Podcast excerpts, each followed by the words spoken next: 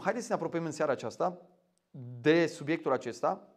Aș vrea să vorbesc despre slujire în primul rând. Aș vrea să vorbesc despre slujire, cum trebuie să arate slujirea creștină sub domnia lui Hristos. Uh, am să vă spun de ce am hotărât să încep în felul acesta. Problema multor creștini de astăzi este că ei, unii dintre ei doresc să-și găsească darul personal, dar ei nu știu unde vor să ajungă cu darul ăla personal. Vreau să-mi găsesc darul personal ca să slujesc. Și întrebarea este unde vrei să ajungi? De ce să slujești? Ce vrei să realizezi prin slujirea ta? Da?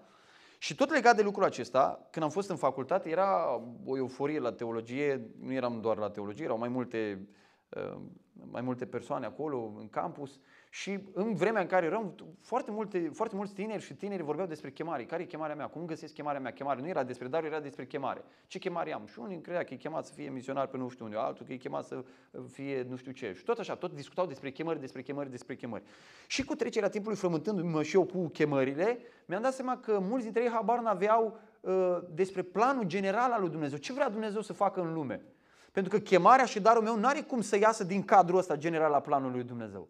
Despre asta aș vrea să vorbesc acum. Este un cadru, un plan general al lui Dumnezeu, după care pot să judec orice chemare sau vocație sau dar al meu uh, și dacă chemarea și darul meu și vocația mea nu se încadrează în linia asta generală a lui Dumnezeu, aia poate fi chemare din altă parte sau alte lucruri care sunt imaginate doar de mintea mea și nu sunt din cuvântul uh, lui Dumnezeu. Um, deci, ce aș dori și ce mi-aș dori eu de fapt este ca fiecare dintre noi să găsim care este planul general al lui Dumnezeu și acolo, în planul ăsta general al lui Dumnezeu, să ne găsim fiecare dintre noi locul. Ca principiu general, slujirea creștină este creștină doar în măsura în care îl urmează pe capul creștinismului, care este Domnul Isus Hristos. Asta este un alt mod în care ne putem judeca. Deci un mod în care ne putem judeca darul, chemarea, este să ne uităm la planul general al Dumnezeu. Ce vrea Domnul să facă Dumnezeu în lume, ce vrea Dumnezeu să facă cu biserica.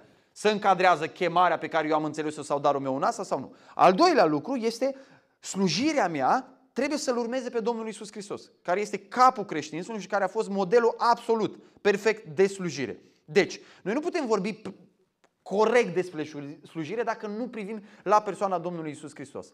Deci e posibil ca mulți dintre noi să știm foarte multe detalii tehnice, exegetice, precise despre darurile spirituale și totuși să nu slujim corect cu ele dacă nu privim la Domnul Isus Hristos. Cum ar fi un predicator excelent care dacă nu-l are ca model pe Domnul Isus Hristos poate să facă mai mult rău decât bine. Corect? Poate să facă mai mult rău decât bine. Și lucrul ăsta l-am văzut pretutindeni în adunările creștine românești. Nu doar creștine românești, dar creștine românești. Oameni extraordinar de dăruiți, dar care, pentru că n-au privit la persoana Domnului Isus Hristos, au făcut rău cu darurile lor. Care nu negăm că au fost daruri de la Duhul Sfânt sau daruri autentice de la Dumnezeu. Um, acum este adevărat că noi nu putem în serile astea să ne uităm la persoana Domnului Isus și uh, să îl uh, analizăm pe el într-un mod complet și să zicem gata, am înțeles cum a slujit Domnul Isus Hristos și putem și noi să-L slujim pe El.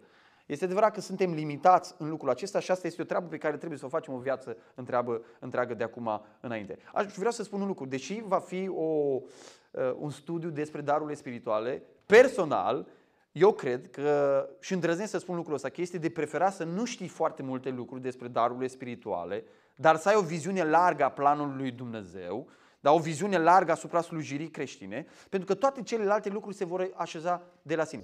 De la sine. De exemplu, tu să înțelegi că Dumnezeu dorește ca să uh, ajutăm, da? Tu nu știi care e darul ajutorării. Dar ai înțeles lucrul ăsta, că trebuie să avem grijă de orfan, de vădveș și așa mai departe. Da? Și tu pur și simplu să-ți faci treaba ta, să te duci să-i ajuți. Tu să ai darul ajutorării, dar să nu conștientizezi, să nu procesezi în mintea ta. Domnule, eu am darul ajutorării pentru că, uite, m-am uitat într-o de situații și am darul ajutorării. Este mai important să înțelegi că trebuie să slujești în privința aceea decât să știi toate detaliile despre darul tău spiritual. Asta nu înseamnă că nu e important să ne știm darurile spirituale. Vom discuta despre asta mai precis uh, mâine. Așadar, în sesiunea asta sau în porțiunea asta de tip pe care o avem înainte, aș vrea să explic care este viziunea pe care Scriptura ne-o prezintă cu privire uh, la slujire. Da? Acum, cum construim noi teologia asta despre daruri spirituale și despre slujire? O luăm de la capăt, din Geneza mi s-a părea poate foarte ciudat să discutăm despre darul din Geneza. Geneza nu vorbește despre darurile Duhului Sfânt. Dar iată de ce ne întoarcem acolo. Noi pornim de la premiza, și sper că pornim toți de la premiza, că Dumnezeu a avut un plan atunci când a creat omul pe pământ și că Dumnezeu n-a falimentat în planul lui și că Dumnezeu nu și-a abandonat planul lui. și că ceea ce a cerut Dumnezeu lui Adam, iar Adam a falimentat, ceea ce a cerut, a cerut Dumnezeu lui Adam, Dumnezeu a refăcut în Domnul Isus Hristos și după Domnul Isus Hristos, biserica care este trupul Domnului Isus Hristos, este chemată să slujească cu darul ei. Deci cam asta este ordinea. Practic, schița mesajului din momentele următoare este aceasta. 1. Vom discuta despre slujirea la care a fost chemat primul om, Adam, și la care el a falimentat. Slujirea pe care al doilea Adam, Domnul Isus Hristos, a venit să o restaureze, este al doilea punct. Și al treilea punct, slujirea cristică pe care biserica și noi, mădulare în mod particular, mădulare ale trupului Domnului Isus Hristos, suntem chemați, slujirea pe care noi suntem chemați să o întrupăm. Da? O luăm pe rând. Adam, al doilea Adam, Domnul Isus Hristos și noi. Uitați, Adam, ne gândim la Adam. Adam a fost pus într-un loc special de Dumnezeu, a fost pus într-o creație bună și este necesar să accentuăm lucrul ăsta, pentru că slujirea pe pământ a fost idealul lui Dumnezeu. Slujirea pe pământ a fost idealul lui Dumnezeu. Noi nu slujim aici pe pământ că nu avem ce să facem. Până ne duce în cer, slujim aici pe pământ. Nu. Este dorința lui Dumnezeu să slujim pe Dumnezeu, pe pământ. Este bine lucrul acesta. Al doilea lucru, Dumnezeu l-a pus într-un loc bun pe pământ și Dumnezeu i-a dat o poziție specială lui Adam. Ce l-a făcut Dumnezeu pe Adam? Dumnezeu nu l-a făcut pe Adam o victimă, nu l-a făcut un cerșetor, nu l-a făcut nimic altceva. Dumnezeu l-a făcut pe Adam un stăpân, un administrator. În 1 Petru capitolul 4, ăsta este termenul. Ispravnici, administrator ai Harului Felurit al lui Dumnezeu. Dumnezeu ne dă niște daruri, niște abilități, iar noi suntem administratori, suntem reprezentanții lui Dumnezeu. Noi nu suntem nimeni în drum pe pământul ăsta. Chiar dacă suntem puțini aici, în alte locuri suntem mai mulți credincioși. Noi suntem, noi suntem niște administratori la Dumnezeu. Asta a fost poziția în care Dumnezeu l-a pus pe Adam. Este o jignire, ascultați-mă, să refuzăm această poziție de administrator. Cineva ar putea să zică, a, păi eu sunt slab, eu sunt păcătos. Nu, ce? Eu sunt ispravnic al Harului Dumnezeu. Da, ești. Că Dumnezeu te-a făcut așa. Este o jignire la adresa lui Dumnezeu să refuzăm această poziție. Deci Dumnezeu l-a pus în locul acesta special pe Adam, i-a dat o poziție specială, i-a dat o autoritate specială. Nimeni nu are voie să slujească fără autoritate de la Dumnezeu.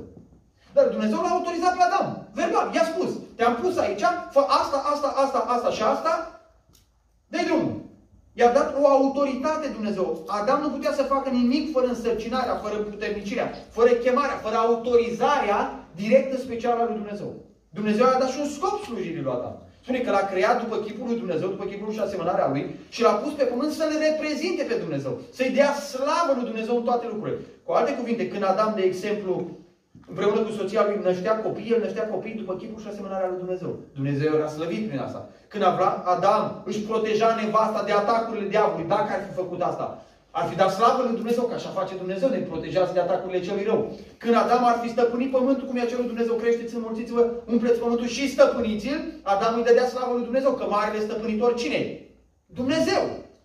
Dumnezeu. Așadar, Adam în toate lucrurile trebuia să-L slăvească pe Dumnezeu. Acest lucru n-a încetat niciodată. Noi nu avem altă misiune pe pământul acesta decât ca prin toate lucrurile, da? într-un loc special, oameni speciali, comisiune cu autoritate specială, avem un scop special, acela de a da slavă lui Dumnezeu. Dumnezeu a dat și o misiune lui Adam, și anume responsabilitatea de a manifesta domnia lui Dumnezeu pe pământ. Da? Imaginați-vă globul pământesc pe care Adam trebuia să-l umple cu urmași. Creșteți, înmulțiți-vă și umpleți pământul. Acest mandat n-a fost niciodată anulat. Și veți vedea ce e important în lucrul ăsta. Mandatul de a crește, de a ne umple și de a umple pământul cu oameni care poartă chipul lui Dumnezeu nu a fost niciodată anulat. Și legat de lucrul acesta, să stăpânească pământul așa cum a dorit Dumnezeu. Deci să guverneze pe pământ, să creeze, să stăpânească toate lucrurile pe pământ după cum a vrut Dumnezeu. Unii vor zice, mă, asta sună materialist, bine să stăpânim noi pe pământ, să administrăm noi pe pământ. Nu sună așa puțin materialist. Nu, materialism înseamnă să te folosești de Dumnezeu ca să iei lucruri materiale și să le acumulezi pentru tine. Nu vorbim de materialism aici, de a pune pe Dumnezeu un sclav al lucrurilor materiale. Ci noi vorbim aici despre o autoritate pe care Dumnezeu ne-a dat ca în lumea asta care este și spirituală și materială, noi să stăpânim, nu să fim stăpâniți, să stăpânim lucrurile pentru slava lui Dumnezeu. Problema omului nu că stăpânește lucrurile. Problema omului este că este stăpânit de lucruri. Asta este problema omului. Și Dumnezeu a dat și niște metode lui Adam. L-a pus să muncească. Ei, asta este o metodă pe care a dat-o Dumnezeu. Munca nu este un blestem. Munca nu este un blestem, este o binecuvântare pe care Dumnezeu i-a dat. Uitați, simplu. Vă place amponul ăsta de aici? Da, da, nu. Da, bun. Sperăm că vă place. Bun, era doar o idee. Trebuie să aleg altceva care vă place. Uite, vă place Biblia asta? Cât de frumoasă e. Da? Uitați ce frumos e făcut ea, aurit. Aici poți să te duci direct la cărțile Bibliei, nu mai trebuie să te vezi pe de rost. E legat în piele, frumos, sănătoasă. Dar cineva și-a folosit abilitățile pe care le-a dat Dumnezeu, creativitatea pe care le-a dat Dumnezeu, înțelepciunea pe care le-a dat Dumnezeu, experiența pe care a acumulat-o de-a lungul timpului și a reușit să facă lucrul ăsta.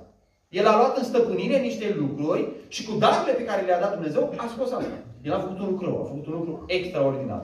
Da? A făcut un lucru extraordinar. A muncit pentru asta. Da? Dumnezeu i-a dat mai multe metode. I-a dat puterea de a munci, i-a dat uh, puterea de a procrea, de a naște copii ca să stăpânească, să se extindă stăpânirea lui Dumnezeu prin oameni pe pământ. Dumnezeu i-a dat uh, puterea de a păstori familia lui, de a aduce voia lui Dumnezeu în familia lui. Dumnezeu i-a dat puterea și dreptul de a-și păzi familia de atacurile celui rău. Dumnezeu i-a dat mai multe metode. Niciodată n-au încetat lucrurile astea. Ele încă sunt responsabilitatea noastră. Încă este adevărat că motivul pentru care lucrurile în familia mea nu merg bine este că eu, ca tata meu Adam, deși eu trecut 6.000 de ani aproape, eu nu am grijă de atacurile diavolului în familia mea. Corect? Primele trei capitole din Geneza, dacă le-am înțeles, am înțeles una dintre principalele mele responsabilități în, în casă. Trebuie să am grijă de nevasta mea. Trebuie să am grijă că satana vrea să facă dezastru în casa mea. Asta e în toate viacurile adevărat.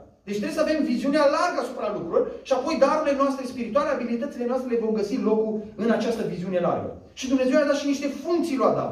Biblia ne spune foarte clar că Dumnezeu a spus lui Adam să nu mănânce din pom. Nu i-a spus lui Eva, i-a spus lui Adam. Lui Adam i-a spus să păzească grădina. Că atunci când Adam păcătuiește și Dumnezeu îl cheamă, nu cheamă pe Eva. Dumnezeu știa că Eva mânca prima, corect? Dar nu cheamă pe Eva. Îl cheamă pe cine? Pe Adam. Că Adam a fost făcut de Dumnezeu într-un fel profet. Profet nu înseamnă neapărat că ai viziuni despre viitor. Profet înseamnă să aduci voia lui Dumnezeu. Și el a adus voia lui Dumnezeu pentru soția lui, dar a adus-o până într-un punct. În momentul critic, când trebuia să fie profet adevărat și să-i spune, hei, opriți-vă, ca să făcea un profet în vechime. Cineva nu respectă voia lui Dumnezeu aici. Iată care sunt consecințele. Asta era rolul profetului. Să amenințe, să avertizeze, să aducă voia lui Dumnezeu în situații importante. Când o trebuie să fie profet, N-a fost. Dumnezeu l-a făcut păzitor pe Adam. Stăpân în grădina Edenului. Grozav. Când a trebuit să-și exercite stăpânirea mai mult decât înainte, nu, nu și-a exercitat stăpânirea. Dumnezeu l-a făcut cap să-și conducă nevasta. Atunci era momentul în care să spună, hei, stop, până aici. Nu poți să... Că, vedeți, satana s-a dus și a început să vorbească cu el, nu să vorbească cu el. A ocolit autoritatea. A lovit în structura de autoritate pe care Dumnezeu a stabilit-o de la creație, de la început acolo. Deci Adam a falimentat în toate funcțiile sale principale. A falimentat în funcția sa de profet, a falimentat în funcția sa de, de stăpân, a falimentat în funcția sa de păzitor, a falimentat în toate funcțiile sale. Acum, trecem mii de ani distanță. Și Roman capitolul 5, Biblia îl numește pe Domnul Isus Hristos al doilea Adam. Asta înseamnă că dacă tu te aștepți ca... Asta înseamnă că, în mod natural, spune eu, te aștepți ca ceea ce a stricat primul Adam să vină să Repare al doilea Adam. Întrebarea este dacă reparează sau nu. Dacă Isus, care este bărbatul perfect, al doilea Adam, sămânța femeii spune, chiar că n-a păcătuit, sămânța femeii, cineva din om va veni, va zdrobi capul șarpului, cel care i-a dus în nenorocire și va restaura toate lucrurile. Nu, noi la, la cine așteptăm de la lumea asta? Pe care a creat-o Dumnezeu. Deci ne așteptăm să mergem în cer, am cântat cântări. Vă spun sincer, de o bucată de vreme, cântările cu cerul, nu că nu de acord mergem în cer, mergem în cer. Dar îmi produc așa puțin, puțin disconfort. Știți ce? Cântăm prea puțin despre cerul nou și despre pământul nou. Biblia spune, am văzut cerul noi și un pământ nou, un cer nou și un pământ nou. Va fi o realitate fizică în viitor, când Dumnezeu va recrea toate lucrurile, va restaura toate lucrurile. Asta este ceea ce noi, pe noi ne așteaptă. Dumnezeu nu vede pământul ăsta, e un pământ nenorocit, mai întind o leacă elastic cu așa timpului, ca să mai salvezi vreo 2-3 de pe aici, dar la urmă tot o să fie nenorocire totală. Da? Nu. Noi suntem aici cu un scop și nu vi se pare ciudat să facem o conferință despre darurile spirituale? Că darurile spirituale înseamnă să investești în lucruri pe pământ aici, da? În lucruri biserici și așa mai departe. Să investești în ceva ce după aceea, după ce a făcut o operă de artă extraordinară, după aceea zice, mă dă la foc. Nu, Dumnezeu ne-a lăsat cu un scop aici. Și vă spun, dacă creștinii de acum 2000 de ani se gândeau la fel cum se gândesc mulți dintre noi, în 5 ani e terminat totul. Ați văzut, diavolul început cu pandemia să iară să facă profeții. Peste un an, peste 2, peste 3, peste 4, peste 5. Păi dacă peste două luni se termine tot, pentru ce mai la școală? Nu? Dar noi suntem chemați aici să ne folosim darurile spirituale, adică să muncim, să acționăm, să facem ceva. Să facem ceva. Ce a făcut Domnul Isus al doilea Adam? Adam a falimentat oricum în toate aspectele slujirii sale, da? Fără niciun fel de discuție. N-a păstrat locul așa cum l-a dat Dumnezeu, de asta a fost dat afară din Edem. A falimentat ca administrator al întregii lumi, fiindcă el în loc să ține de lucrul ăsta s-a ocupat de altceva, da? A vrut să fie ceva mai mult decât administrator. Să fie ca Dumnezeu. A falimentat depășind autoritatea pe care i-a dat-o Dumnezeu, interzicându-i foarte clar să mănânce din pomul acela. A falimentat în a reprezenta pe Dumnezeu. A falimentat în misiunea pe care Dumnezeu i-a dat-o primului copil. Ce a fost? Un criminal. A falimentat prin faptul că munca a devenit blestemată, nașterea de prunci s-a făcut cu durere, a falimentat în absolut toate lucrurile. Dar a venit Domnul Isus Hristos și Domnul Isus a venit să restaureze și slujirea la care a fost chemat Adam.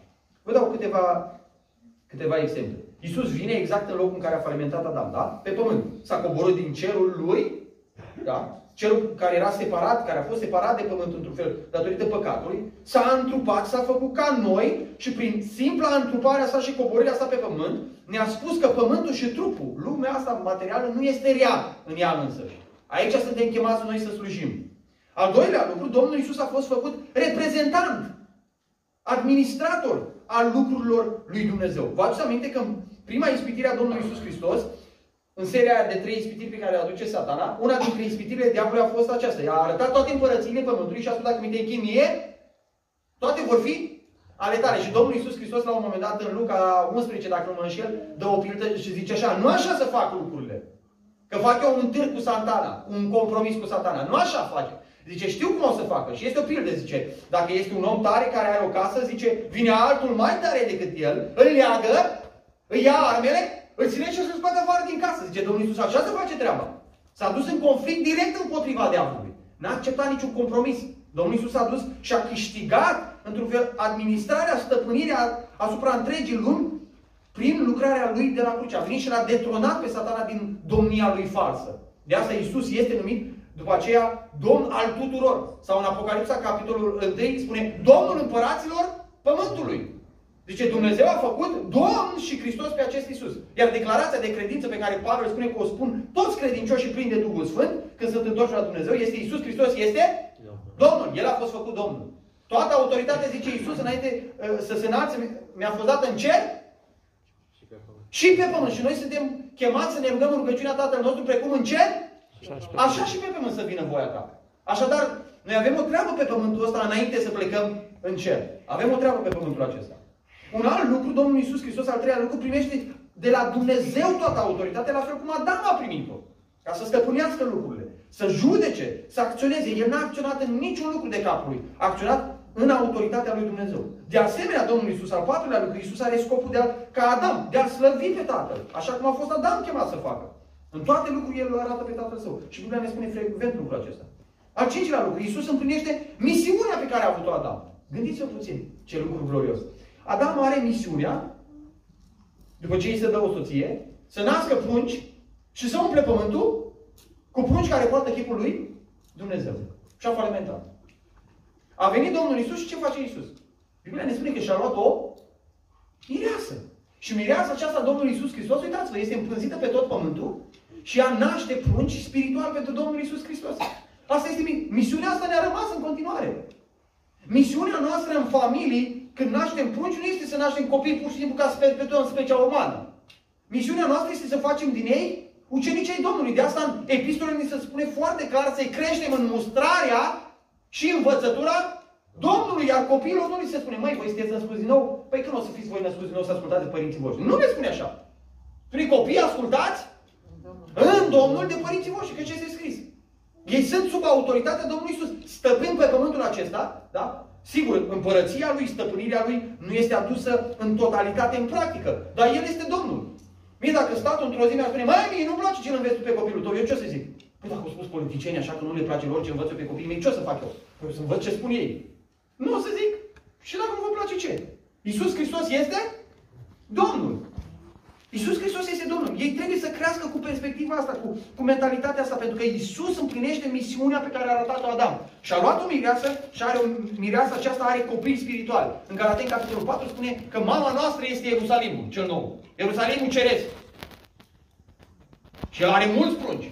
Citiți Galaten, capitolul 4 acasă. De asemenea, așa să lucru, așa să observați rapid, este Iisus și îndeplinește această misiune, prin această mireasă, făcând copii spiritual și trimițându-le la rândul lor în lume să cucerească prin Evanghelie lumea. Astea sunt armele pe care ni s-au dat nouă, da? Exact ce trebuia să facă Adam. Și Isus îndeplinește funcțiile pierdute de Adam. El este preotul nostru între noi și Dumnezeu.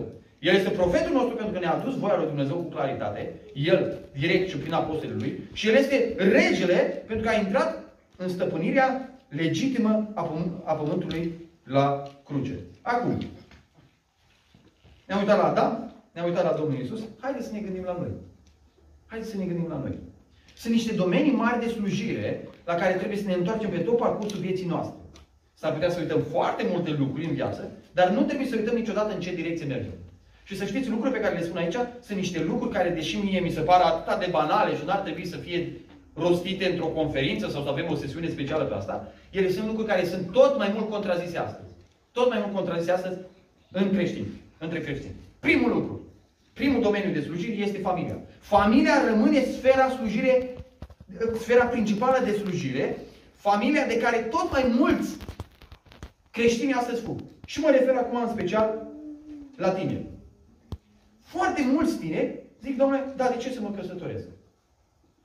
De ce să mă căsătoresc? A, asta li s-a spus. Acolo, prin Geneza, pe undeva au scris, creșteți, înmulțiți-vă și umpleți pământul. Dar noi acum nu mai avem responsabilitatea asta. Ba, o avem. Ba, o avem. Cei mai mulți dintre noi, care nu avem uh, chemarea de la Dumnezeu de a fi singuri, avem chemarea de la Dumnezeu. Dacă nu avem chemarea de a fi singuri, avem chemarea de a ne căsători. Avem chemarea de a ne căsători. Și el zice, bun, am înțeles. Mă căsătoresc ca să mă simt și eu bine cu soția mea, să mergem la mare, să mergem la munte, să ne plimbăm, să ne distrăm, să nu știu ce și așa mai departe. Muncim amândoi, facem bani și trăim viața asta pe pământul ăsta. Nu! Responsabilitatea de a avea copii, dacă citiți tot Noul Testament, nu există în concepția Apostolului Pavel, care este principalul apostol care vorbește despre familie, ideea de a avea familie și zici, a, păi eu m-am gândit așa 10 ani de zile să nu avem copii. De ce? Că nu vrem noi. Sigur, din perspectiva lumii acesteia, a seculară, ceea ce vă spun eu acum pare retrograd, pare o prostie din asta care spunea pe vremea comuniștilor sau acum vreo 400-500 de ani, domnule, dar nu spui în anul 2021 că trebuie să te căsătorești să ai prunci. Astea sunt chestii vechi, domnule. E, uite că mai este unul din ăsta vechi care, un dinozaur care a trăit în anul 2021. Cât timp o să dea Dumnezeu putere, o să vă spun lucrul acesta.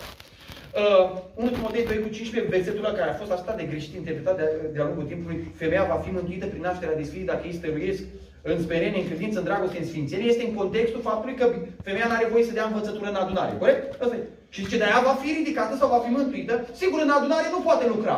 Dar poate lucra la ea acasă dacă naște copii și copiii ei ajung de folos adunării. Pentru că niște copii care stăruiesc în credință, în dragoste, în sfințenie, în smerenie, sunt de folos adunării, sunt de folos împărăției lui Dumnezeu și sunt de folos misiunii. Astfel că atunci când băieții ei se ridică în adunare ea ajunge să fie lăudată la porțile cetății. Când băieții ei se duc pe câmpul de misiune. Zice, ce mama? A, mama aia o crescut pe copiii aia. Înțelegeți? Ea va fi ridicată, mântuită din starea ei, prin faptul că are o casă de care se ocupă. Nu prin faptul că ea. Hai să luăm caz practic. Eu vin într-o familie de 9 copii, uh, soția mea vine într-o familie de 11 copii. Uh, ce credeți dumneavoastră? Să judecăm acum rațional, omenește.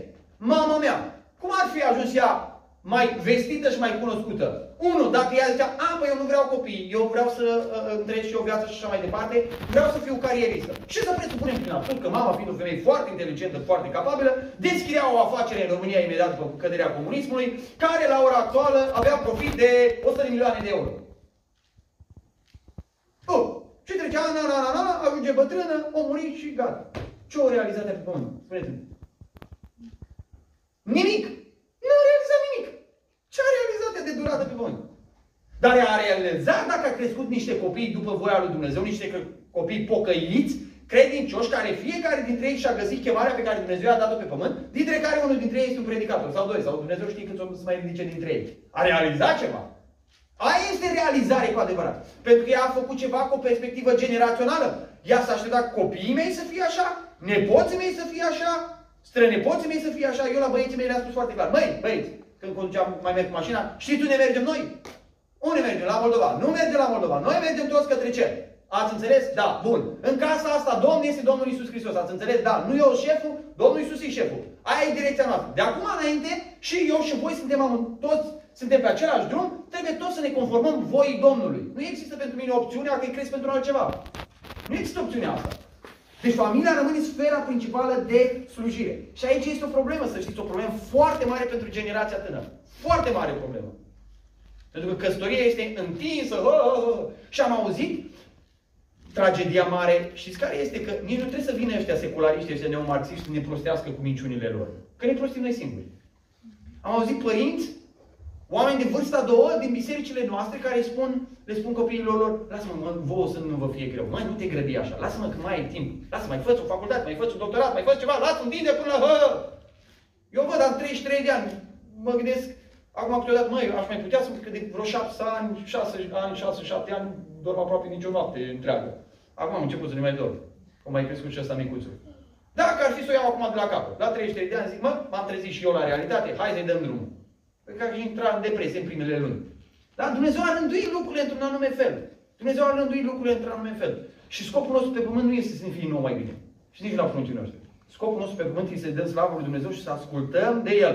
Tit 2 cu 4, să înveți pe femeile mai tinere să-și iubească bărbații și copiii, să fie cumpătate cu viața curată, să-și vadă de treburile case, să fie bune supuse bărbaților, pentru ca să nu se vorbească de rău cuvântul lui Dumnezeu.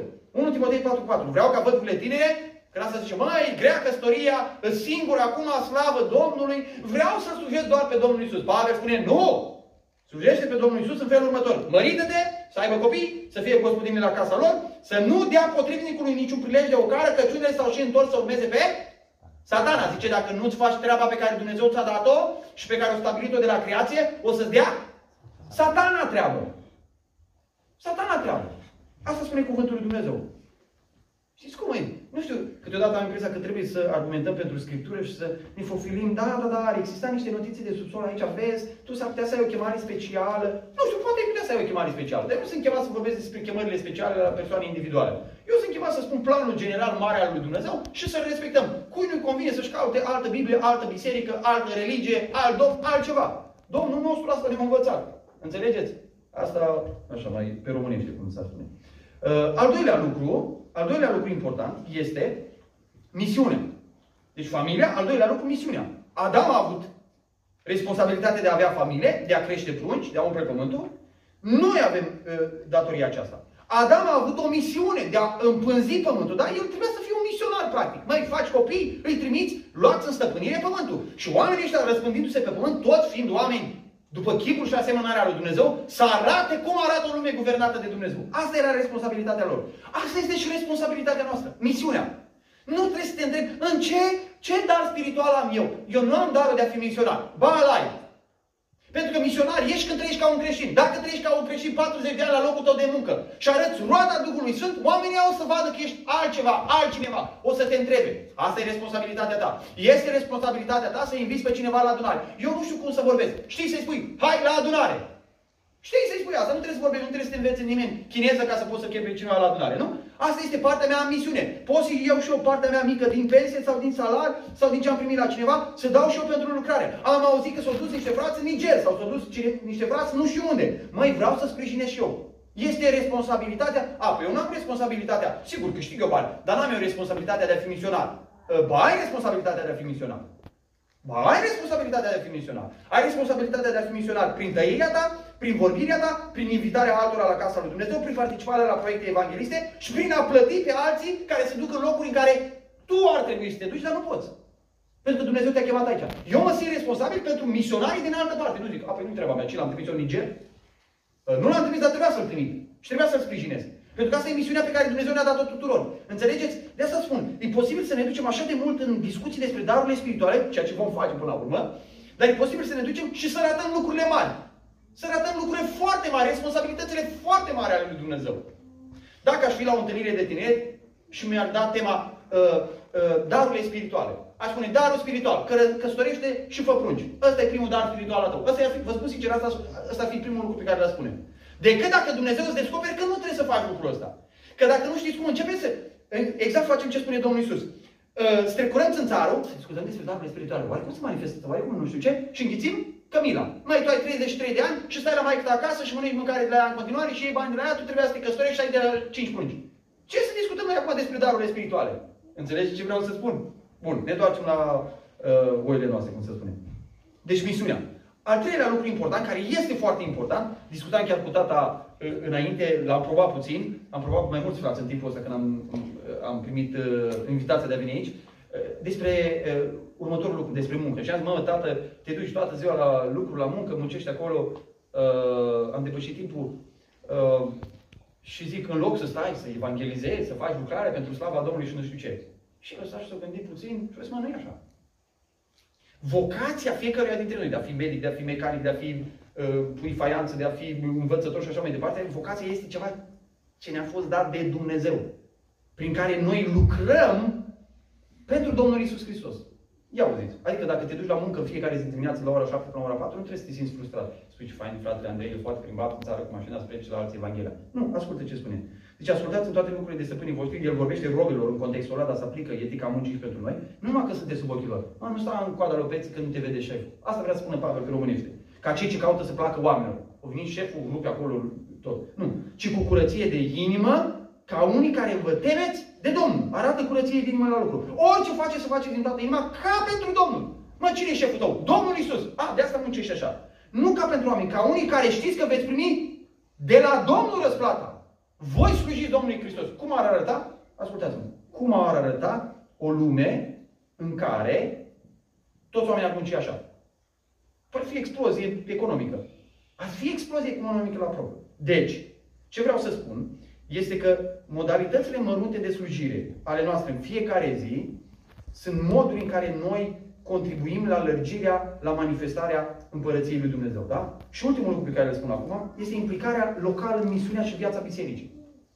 Biserica își asumă lucrul acesta, de a se ocupa de familie, de a face misiune, de a ne învăța cum să ne purtăm la lucru, de a ne învăța cum trebuie să folosim lucrurile materiale. Biserica are responsabilitatea asta. Ea este stâlp și temelie adevărului. De asta am făcut întâlnirile astea undeva aiurea pe Coclau. Pentru că este misiunea bisericii lucrul acesta.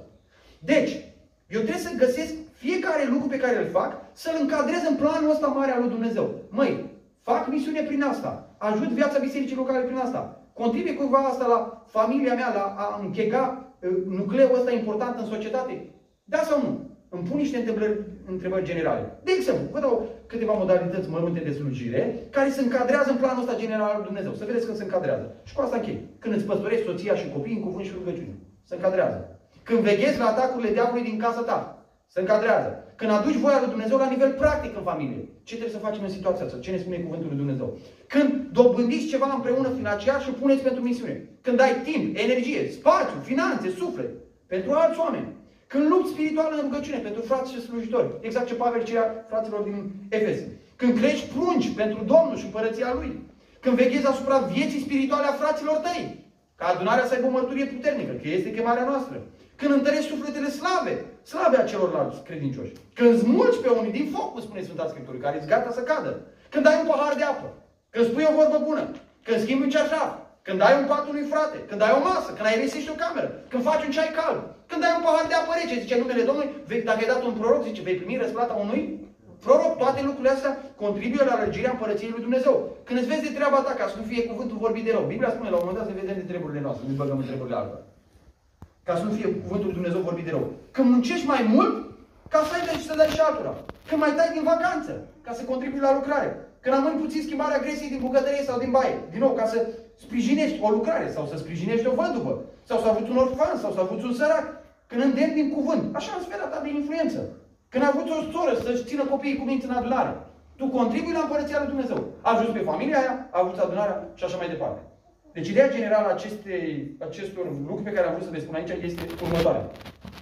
Uitați-vă la ce a stricat Adam, uitați-vă la ce a reparat Hristos, uitați-vă la ce suntem chemați noi, trei puncte foarte simple, și veți vedea că Dumnezeu n-a anulat niciodată ce a poruncit lui Adam, ci este împlinit în Domnul Isus, iar biserica care este trupul Domnului Isus Hristos este chemată să împlinească lucrurile acelea pe pământ. Noi trebuie să ne găsim locul în acea viziune largă a lui Dumnezeu. Și apoi discutăm despre darul spiritual. Amin. Amin. Nu știu, luăm pauză, intru în a doua parte, nu știu cum facem. Cum vreți să Așa, să mai trag și mai. Dacă vreți să aveți